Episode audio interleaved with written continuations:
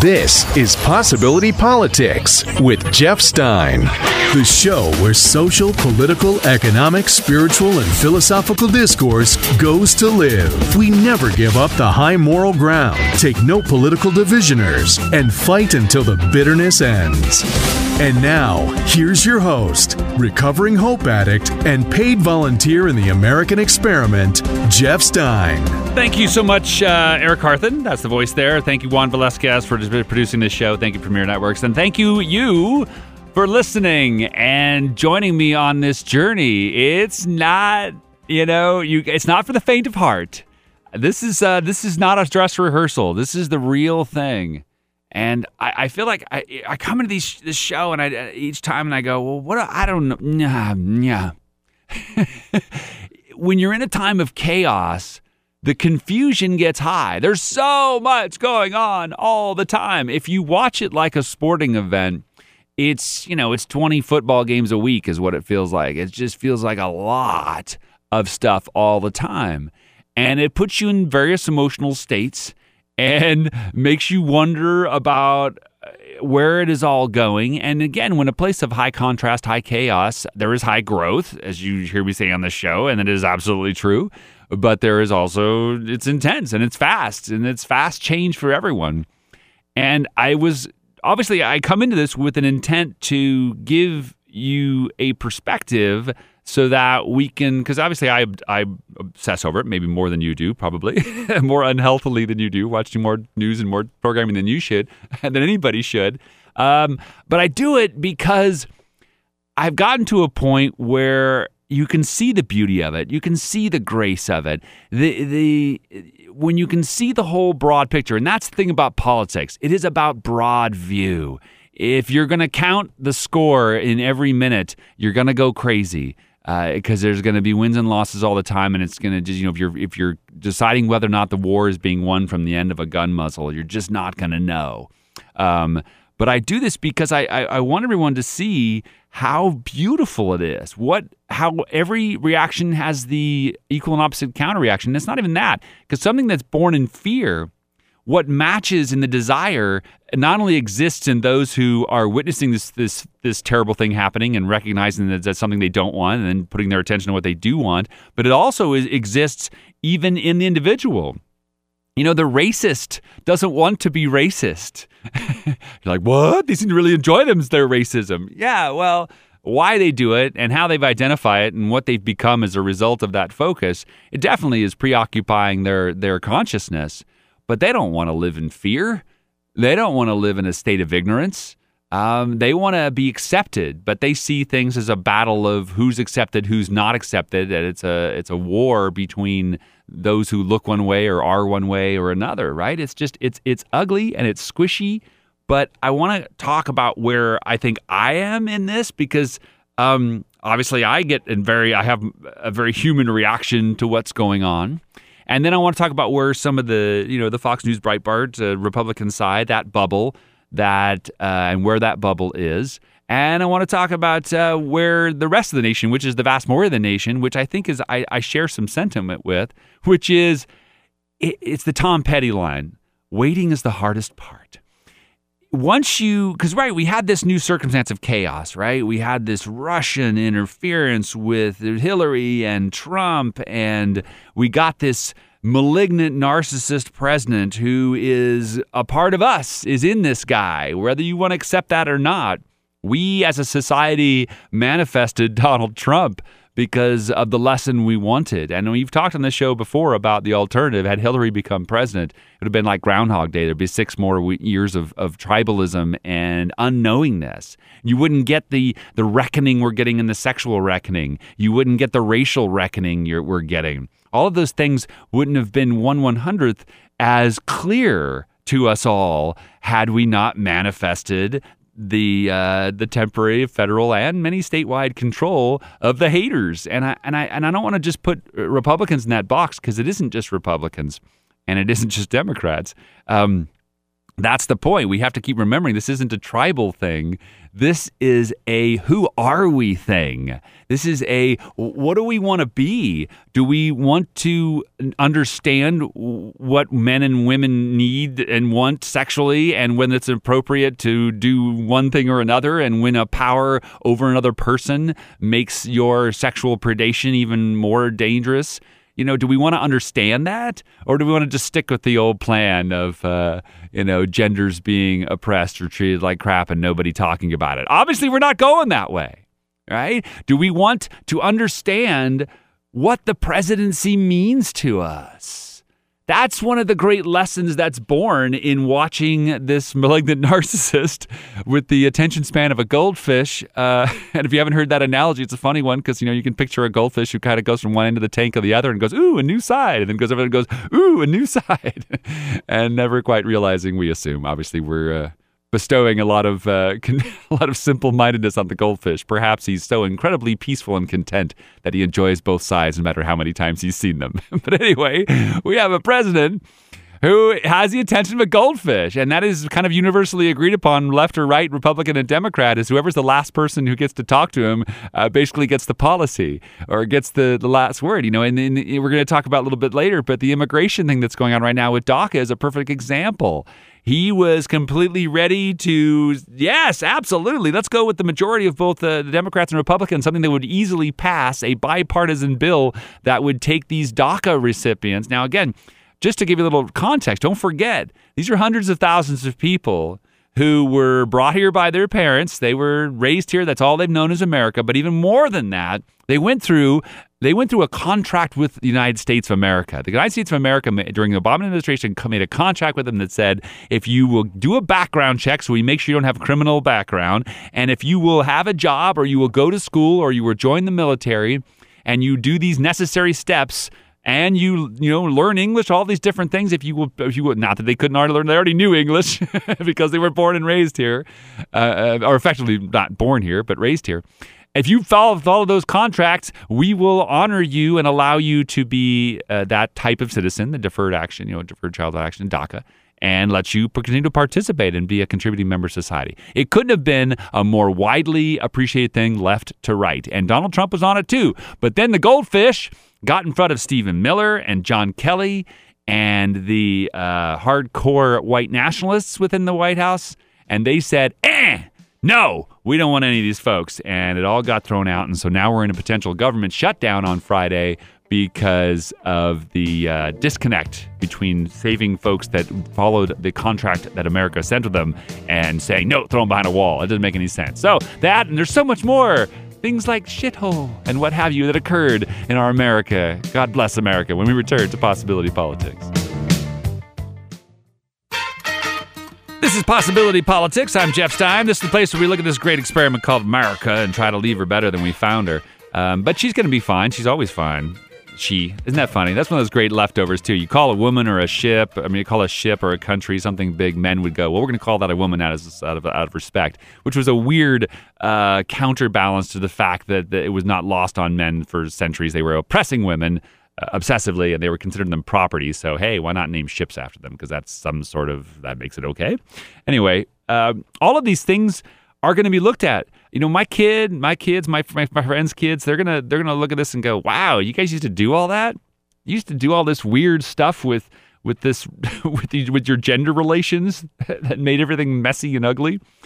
And look at the reckoning, for instance. That's what we keep calling it now, which is a great name. I love that. Uh, the latest one is Aziz Ansari. Uh, the actor of Master of None, who is up for a. I, have the movie in my my desk, of course, because uh, it's a Screen Actors Guild's after movie. They've got an award for, for that. It was up for Golden Globes. Um, anyway, you probably heard this story.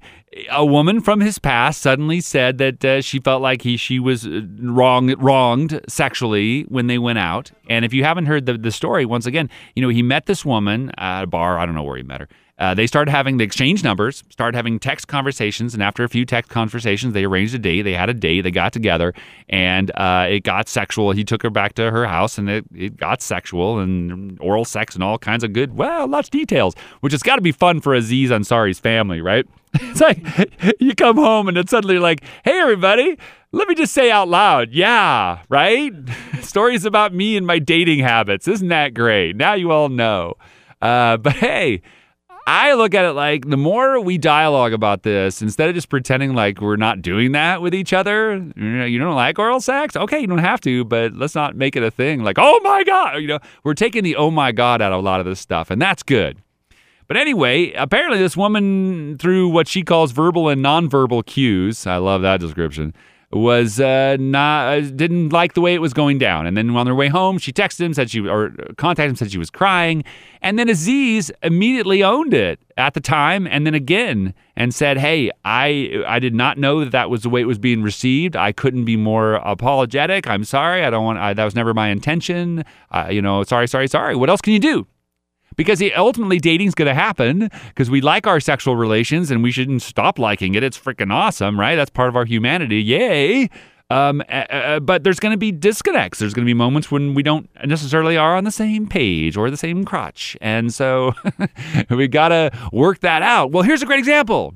And people were all upset. And there were a handful of, you know, folks on Twitter who were like, Aziz needs to go. His career is over. But that was by far the minority. My favorite headline was the op ed page in the New York Times where the author wrote, Aziz Ansari is guilty, dot, dot, dot, of not being a mind reader.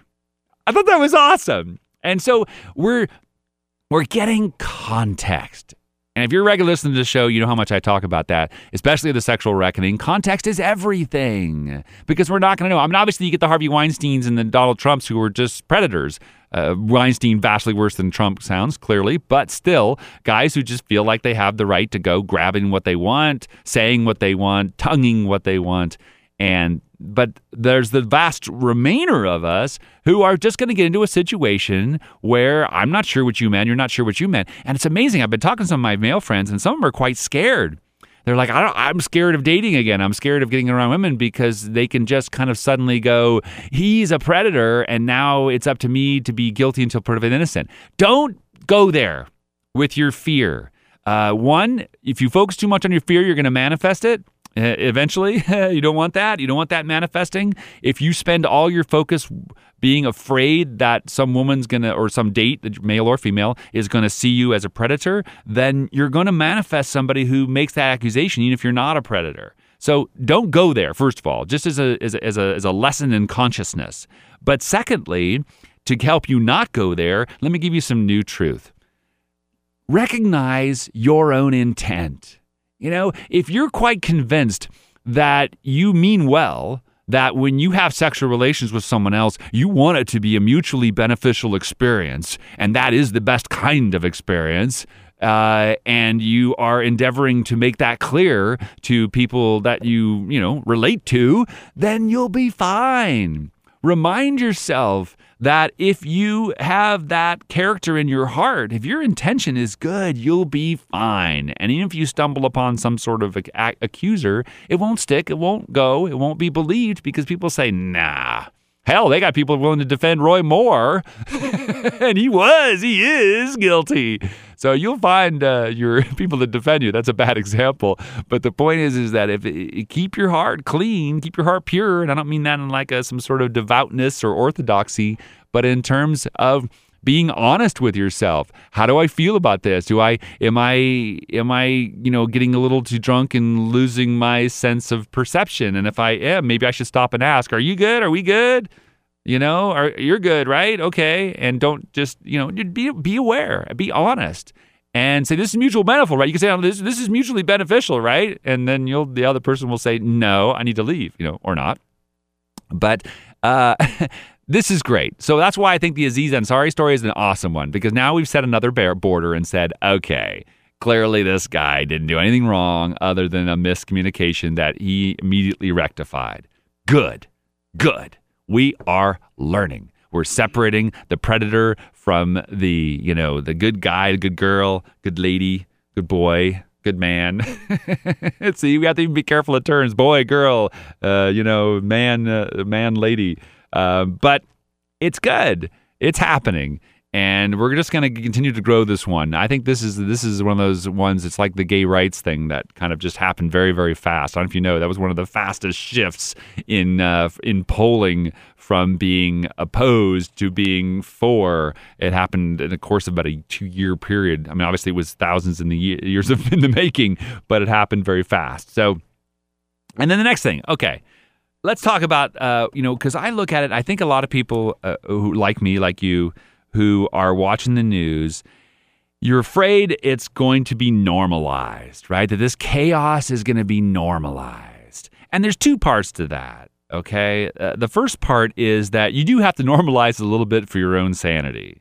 Meaning, you got to still be able to, you know, go to your job, go hang out and watch your movies and watch your sports and enjoy yourself without uh, being constantly preoccupied with the fact that damn Donald Trump needs to be removed. Um, you know, because he's awful and it's a, it's a it's a cancer that's left untreated, and you you know start using all this different language that makes you convinced that uh, that raises the urgency and scares you and scares you, and you don't want that in your head, first of all. But if you want the antidote to it, it's it's to see that yeah, you know, humans will adapt to a, a situation that's crazy. But part of the reason why we are in this holding pattern is because we do believe in the rule of law and we do believe in this democracy called America.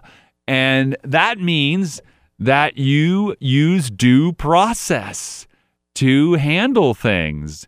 You don't do it by mob rule. We kind of elected, the mob sort of elected this guy and, and others.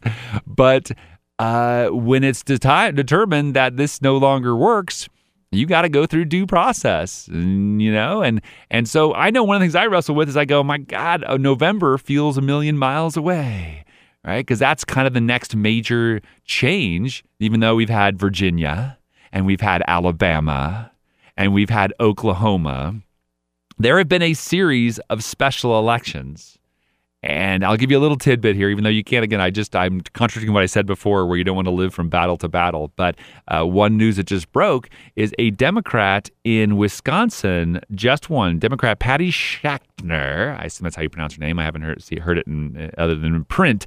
It's a state senate seat. So for state for the state senate, okay. In uh, and she was a former chief medical examiner for St. Croix County. Well, her Republican predecessor, Sheila Harsdorf, uh, she held the seat since 2001, but she went to go be Governor Walker's agriculture secretary, so that vacated the seat. All right. She won her last race in 2016 uh, by 26 percentage points. The Republican won by 26 percentage points. Trump beat Hillary in this Senate district, Senate state Senate district, by 17 points. And of course, Mitt Romney won there soundly too. Also, in this race, a bunch of money was dumped in against the Democrat and for the Democrat. 50,000 from conservative Americans for Prosperity, that's the Koch brothers. Uh, the Wisconsin Alliance for Reform and Wisconsin, Wisconsin Chamber of Commerce threw in 80,000, or Manufacturers and Commerce threw in another 80,000. So on a state senate seat, that's a lot of money being thrown at you, okay? Because usually you spend forty, fifty, sixty thousand dollars maybe to get reelected, depending upon the state, depending upon the district. And now here's one hundred thirty thousand thrown against you. On the Democratic side, Greater Wisconsin and the National Democratic Redistricting Committee put in forty thousand between the two of them, ten and thirty thousand. So Democrat PACs put a little bit of money in, but not much. All right. Yesterday, the result, a seat won by 26 points by the Republican, was just won by 11 points by Patty Schnack Schachtner. Schachtner. S C H A C K C H T N E R. Uh, very German, very Midwestern. And 11 points, people. That's, and that's the way it's been going. One special election after the other. In fact, uh, this was such a big deal that uh, Paul Ryan had to weigh in and say this is a wake up call. Even Scott Walker, Mr. Koch brothers governor of Wisconsin, Senate District 10 special election win by Democrat is a wake up call for Republicans in Wisconsin. Donald, I mean, Paul, Paul Ryan, I know this district fairly well. It's not my district. It's over in western Wisconsin, but typically we've held this seat. Yeah, pretty much always. And we lost this seat last night, Ryan told reporters. So, yeah, I think we should pay attention to it. Well, are they paying attention to it? Not yet. it's full steam ahead with the policies and the ideas that Patty Schnachter, sorry, Patty, uh, ran on. Healthcare, equitable tax systems where the rich pay their fair share and the middle class and poor aren't put the, the deficit isn't thrown on their heads for the rich tax cuts. Uh, things like equality, things like racial decency, all of those things were going on, and that's why they won. And the point is, is that Democrats and independents are coming out of the woodwork. One of the, the annoying things about um, if you're a democracy geek and you're on the left, you've probably heard this. This is for sympathy for my Democrats. It always frustrates them because if everybody was required to vote, Democrats would win way more elections. There's a uh, the, of the folks that sit out and don't vote, the vast majority of them would would vote or are leaning towards Democratic votes, but they don't show up. well, that changed in Virginia, in Oklahoma, in Alabama, and uh, the numbers you know, another thing about if you're a democracy geek, you know special elections scare you because they're unpredictable, they have low turnout, and the only people who consistently show up are seniors, which in this current era of the last 10, 20, 30 years, seniors have obviously voted much more reliably uh, Republican and, uh, quite frankly, white nationalist. So uh, that's where those folks are. Not all of them, obviously. Uh, we all know seniors that are that are progressive and liberal, and we know seniors that are conservative and whatever. So, but the point is, is statistically speaking, that's where they show up. That's what they do. And when vast numbers of younger people show up, Democrats tend to win. And in these every one of these special elections since the election of Donald Trump, every one of them, the numbers of showing up by young new Democrat voting, whether they were Democratic or before or not, it's not important. They're voting Democrat because they're voting opposition. They're voting uh, for people who are saying, no, no, no, no, no, minimum wage good. Uh, corporate profits not a priority compared to DACA or minimum wage or what have you. So the change is big, the change is fast. And uh, so that gives you a little little tidbit of what's going on. So there is evidence, there is scoring as well, and this reckoning is coming too, But it's the I, I'm with you. I assume you're feeling it like I am, where it's like the waiting. Again, Tom Petty, waiting is the hardest part because you just kind of have to let those that are in power continue to be in power until you can rectify that situation with the next election. But oh, it's coming. It's coming hard. It's coming fast. Okay, so uh, when I come back, I want to get into well, that is, let's do talk about the racism just a little bit and shithole and Haiti versus Norway when we return to Possibility Politics. This is Possibility Politics, where we feelize our way to a uh, saner future. I'm Jeff Stein. Thanks, Juan, man, always for uh, putting this thing together and fixing my screw ups and what have you. so, yeah, these are good. You didn't know I made any screw ups, did you? All right. but I feel you. I, I feel you with what the bottom line is with the angst if you're if you're a democracy geek and you're watching it. And that is that, you know, whether it's tribalism, or racism or genderism or cronyism or profiteering off of the rich, off the starvation of the middle class. All of these things, if I say this to you, the word is probably going to pop into your head is unacceptable. It's unacceptable. And, and I feel it, it's unacceptable. What's going on is unacceptable. The direction we have turned is unacceptable. Unless you're a rich white male, this is not good, the direction we're heading. And so you want to you, you, you search for evidence that because I started asking, I asked Executive Brian before I started the show. I said, you know, man, just what are you hoping for when you when you look at the news? What are you hoping for? Because obviously, and and he was uh, very very candid, like most of us, like me. You enjoy the sport of it. You enjoy the you know someone discovering a massive hypocrisy or a massive uh, uh, where your enemies, if you will, are discovered to have been uh, exposed for their their their evil, their darkness. And we love that sort of stuff. But what are you hoping for? What you're hoping for is a few more people to wake up, or even just quiet down.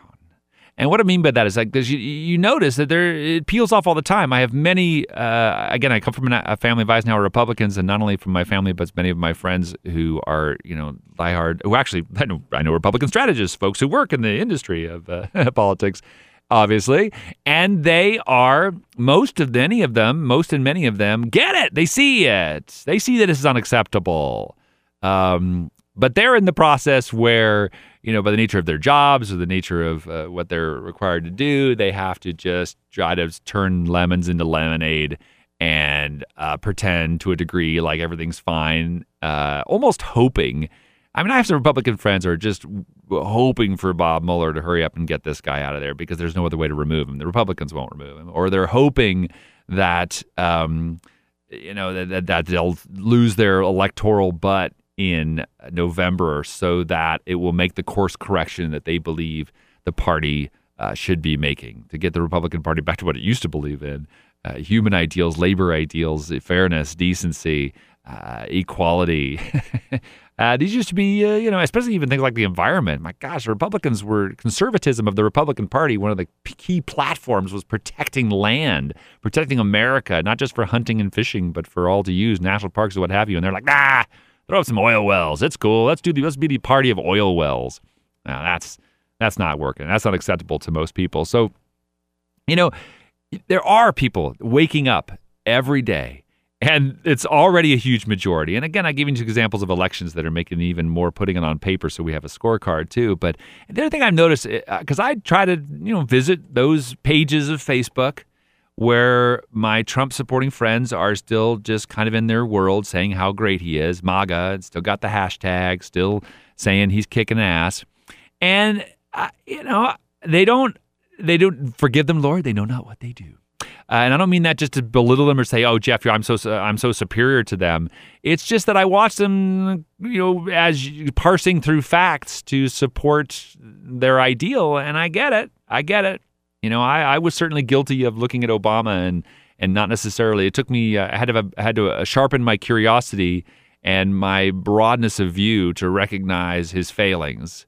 And then once you do, it's weird. Once you recognize that the person you've kind of put your life behind, your candidacy behind, your identity behind, uh, is is failed and is flawed, you calm down. You don't um, it, it, it, reduces your victimhood. It doesn't make you so combative because you can say, yeah, no, no. Because I have a lot of my Republican friends said, yes, Donald Trump has the attention span of a goldfish. He is a moron. He is an idiot. He is all these different things. He's mentally challenged, all this stuff. They'll go through the list of all the different things everybody understands to be true about him.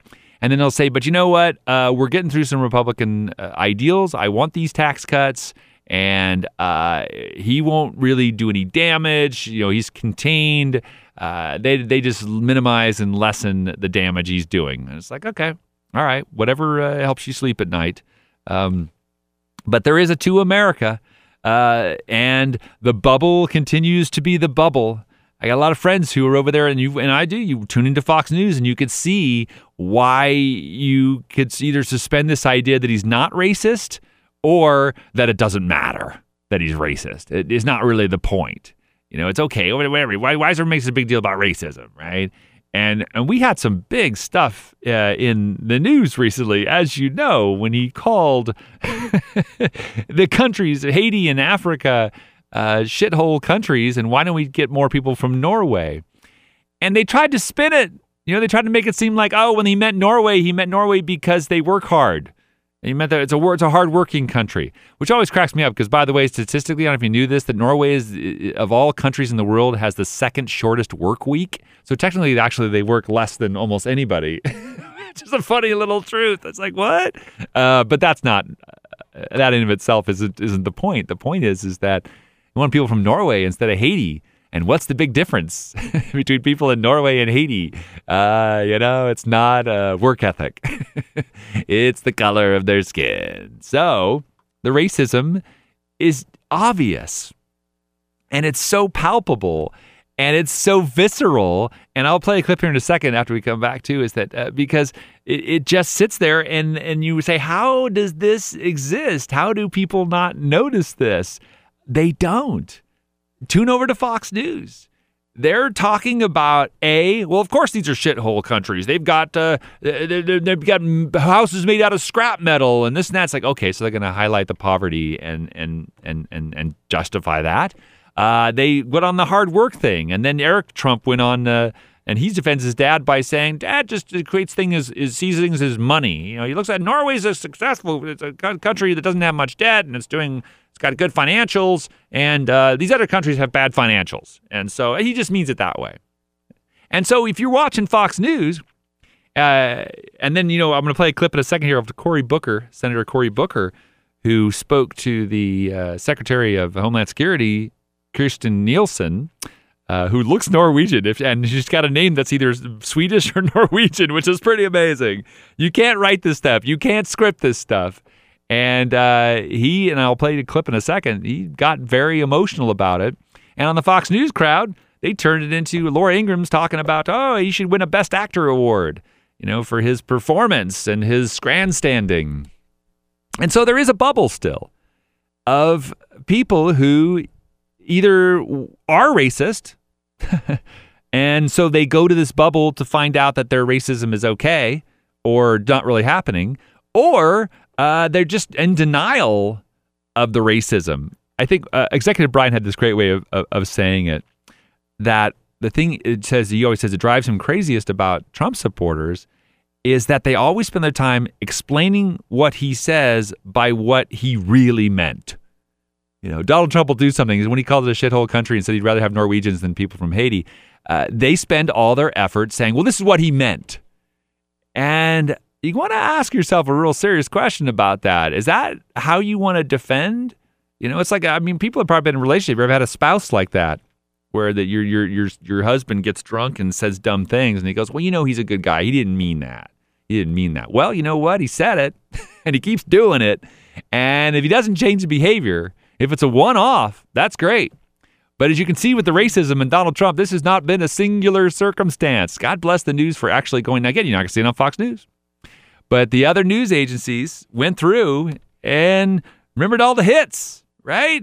The Khan family and how he dissed them because they were Muslim, and the Mexicans being rapists and drug, uh, you know, drug lords, and the way that the uh, the, the the judge of Mexican descent, Curiel, I think he wasn't even Mexican, he was Nicaraguan or something, and he had been in this country, born and raised, that he couldn't uh, do a fair case. Remember that? Because he was a because he was Mexican, and uh, and then what else? There's the the family, the the Gold Star family, uh, attacking the not knowing the name of the guy, and then attacking the Frederica Wilson, the congresswoman, because she looked you know black. So the racism is there, but they're not here on the other side. So when we come back, I do want you to feel it though, because uh, the side of sensibility is rising up, rise up, as they said in Hamilton. That when we return to Possibility Politics.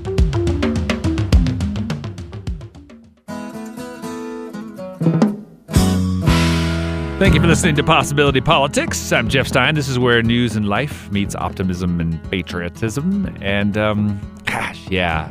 Good news, by the way. Another good news. The Olympics. I don't know if you saw about this.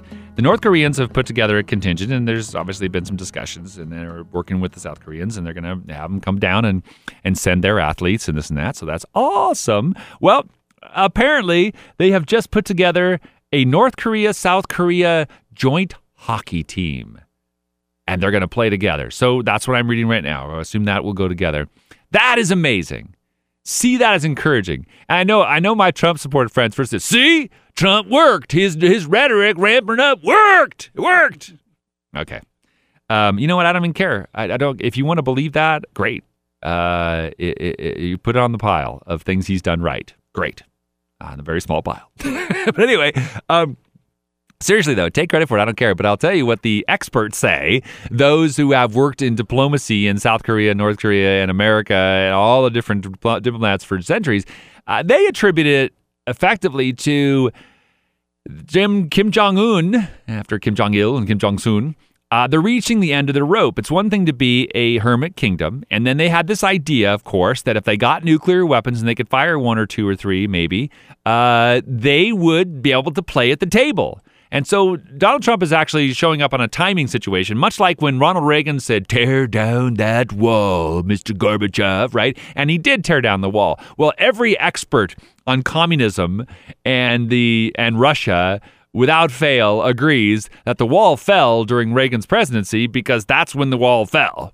It had been a process since they shut off Berlin and back in the what was that 50s. Um, so I should know my history. Anyway, the point is, is that was one of those culmination events, and Reagan took credit for it. Now Reagan didn't screw it up. Obviously, he he ramped up the Star Wars battle, and he kept the pressure on economic pressure on Russia, which further forced it to to make a, a course change.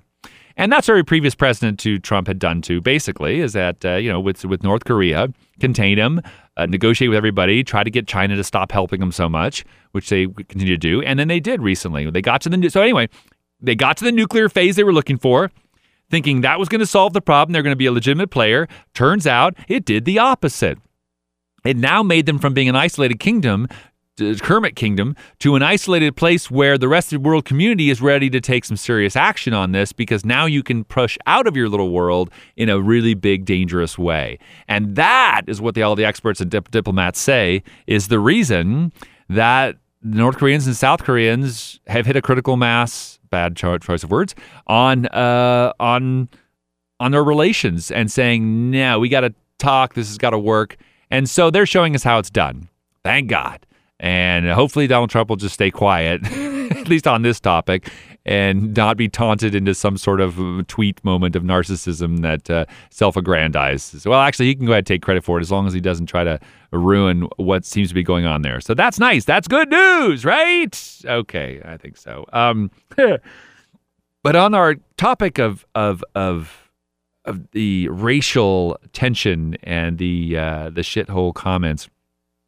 So two two major things happened. The first one was MLK Day was this weekend, right?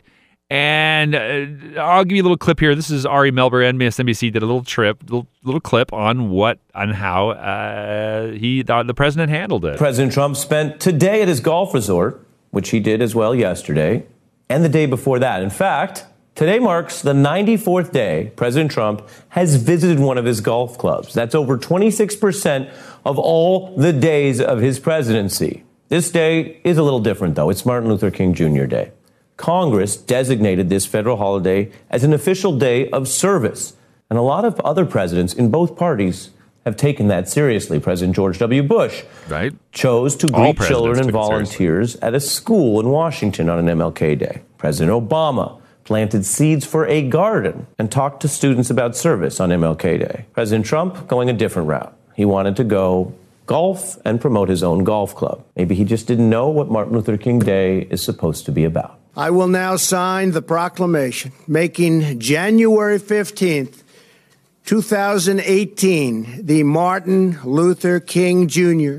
federal holiday and encourage all Americans to observe this day with acts of civic work civic and work. community service community in honor of Dr. King's extraordinary life. Maybe, if you want to be charitable, he just didn't know what this whole day is about. He is new to politics, as his allies often just say. read it, though. But then, of course, we looked into it and saw that he had just literally signed the MLK Day proclamation on Friday with all of those words about civic community service.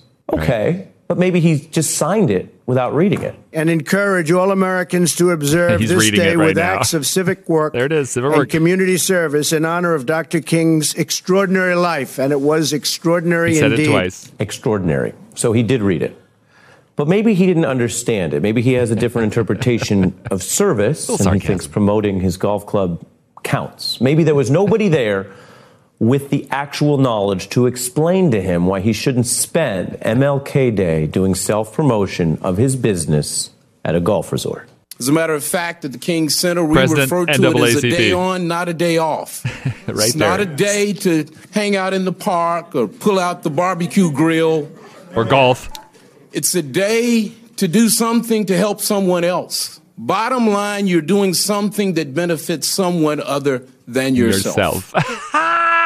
That's the president of NAACP. And if you saw the video, there's Donald Trump standing right behind him, agreeing with it, agreeing, agreeing, agreeing. And then he goes to the thing. So what happens on Fox News? They equivocate it. You know, I see my Trump supporter friend saying, well, you know, the guy's entitled to golf. And they say, what do you mean? He, he golfed more than any president ever already. Yeah, yeah, but that's because the government runs itself, because he's cut it down to a lean machine. And it's like, okay, well, if you're dealing with somebody who believes all that, uh, that's what they're going to believe. But the rest of us know better. And that is a growing and increasing number. So much so that in um, in the Metropolitan Baptist Church in Maryland. Mike Pence was invited to come hear a service, or he went in there. And here's the, in fact, here's the introduction from the uh, the pastor Maurice Watson. We're particularly honored today to have the Vice President of the United States with us, the Honorable Mike Pence, and his wife Karen.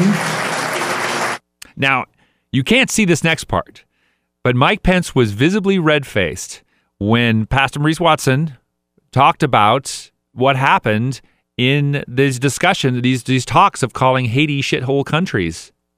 It is alleged that a hurtful, dehumanizing, visceral, guttural, yeah. ugly adjective that I care not to repeat in church Yeah.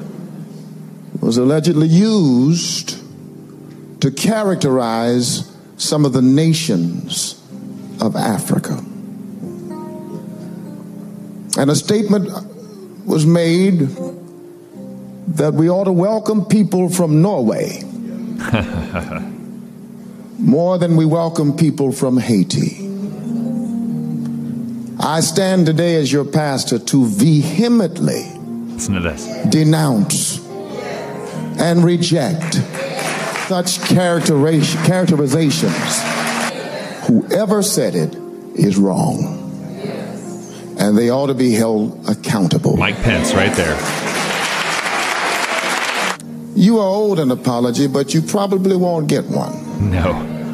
But even if you don't get one, I, as your pastor, and your metropolitan family will stand shoulder to shoulder, heart to heart, and breast to breast with you as we acknowledge your worth, your dignity, your humanness. Yeah. See? That's why I know America's in just fine shape. Because when somebody does, when Donald Trump says shithole, yes, there is two Americas. On Fox News, they have plausible deniability. A couple of Republicans there, Tom Cotton, pretended like I can't recall uh, any uh, language, and then they later said I'm not sure if it was shithole or shithouse. Like that helped, right? And then they just ignore the part about that we prefer Norwegians over Haitians, and they. So you, if you want on your in your bubble to have credible people telling you that it didn't happen or it's fine, you'll have it. But the rest of us know what happened. Lindsey Graham was there. Dick Durbin was there, and they heard it, and they heard it multiple times. That's their words, which means multiple means more than two, y'all. So more than two times we referred to the shithole countries. And so it culminated. I love irony. I love serendipity because the universe, everything that and everything that happens to you is by no accident or coincidence. So Kirstjen Nielsen, the director of the, Secretary of, of Homeland Security, Department of Homeland Security, DHS, uh, had was scheduled to be in front of the uh, Congress and spoke to the House. And when she did, uh, Cory Booker, amongst other senators, this is Senator Cory Booker, I should say, they unloaded on her, and uh, because she was in the room when he was making the shithole comments, and uh, they on the right on the Fox News they call this theatrics and acting. But if I I tend to believe you can feel the visceral nature of this. Check it out. The commander in chief in an Oval Office meeting referring to people from African countries and Haitians with the most vile and vulgar language. The language festers. When ignorance and bigotry is allied with power, it is a dangerous force in our country. Your silence and your amnesia is complicity. Right now in our nation, we have a problem. I don't know if 73% of your time is spent on white supremacist hate groups. I don't know if 73% of your time is spent concerned about the people in fear in communities in this country Sikh Americans, Muslim Americans, black Americans. The fact pattern is clear of the threats in this country. I hurt. When Dick Durbin called me, I had tears of rage when I heard about his experience in that meeting. And for you not to feel that hurt and that pain and to dismiss some of the questions of my colleagues, saying I've already answered that line of questions when tens of millions of Americans are hurting right now because of what they're worried about what happened in the White House. That's unacceptable to me. Unacceptable. There are threats in this country. People plotting. I receive enough death threats to know the reality. Kamala receives enough death threats to know the reality. Mazie receives enough death threats to know the reality. And I've got a president of the United States whose office I respect, who talks about the countries of origins of my fellow citizens in the most despicable of manner. You don't remember. You can't remember the words of your uh, commander in chief. I find that unacceptable. Mr. Chairman, I'm grateful to be on this committee. I'm more than ever today happy I am here. Thank you. Yeah, and you see that? He even ended with that dignity too and said, I am grateful to be on this committee because of the importance of being able to express that. And again, while the right wing said they're just out of control, he's just being theatrical and he's just, you know, like Ingraham, Laura Ingraham said, if you say that, if you hear that and you can't feel it, and the way he was just describing, how can you not feel it? Then you're either A, racist with all due respect, or B, you just don't feel the racism. You don't see it. And you think, and your own victimhood is clouding your eyes, where you think, well, it's hard. It's hard being a white guy. Remember, we heard this with the Trump uh, election. It's really hard being a white guy. Yes, it is. There's a lot of white communities in the middle class and rural communities that have been hosed by rich white people. And so you got to look at where your actual enemies are. Your enemies aren't uh, Muslims or black folks or Sikh folks or Latin folks or whatever or Asian folks. It's it's it's the people that are trying to take your livelihood away and concentrate wealth in their hands. But that's not what they're noticing. And by the way, one last thing, he said 73% of your time. What Cory Booker was referring to is that the Justice Department and under DHS are trying to say, well, we got to stop these foreign criminals. And statistically, they found, of course, as they analyzed the data of what happens, what the, the terrorist attacks we've had these last decades, 73% of the time it's white Christians. So you're going after the born in America, or 73% of the time it's it's it's also born folks born here. It's not foreign scary Haitians not from Norway.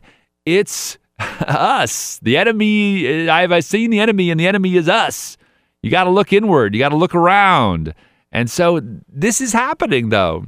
And uh, my good uh, friend, Executive Brian, we were talking about unacceptable. And the way Cory Booker said that, unacceptable. It's just, it's hard to live with this, but stay with it. We're going to get through it, and it's already growing. It's changing every minute. The country is awake. More than enough of the country is awake, but we just have to wait for due process. The unfortunate part of a democracy is due process. All right. Thanks for listening. We'll see you next time. This has been Possibility Politics with Jeff Stein. The social, political, pop cultural discussion show that looks at life through the rose colored eyes of the almost criminally optimistic Jeff Stein.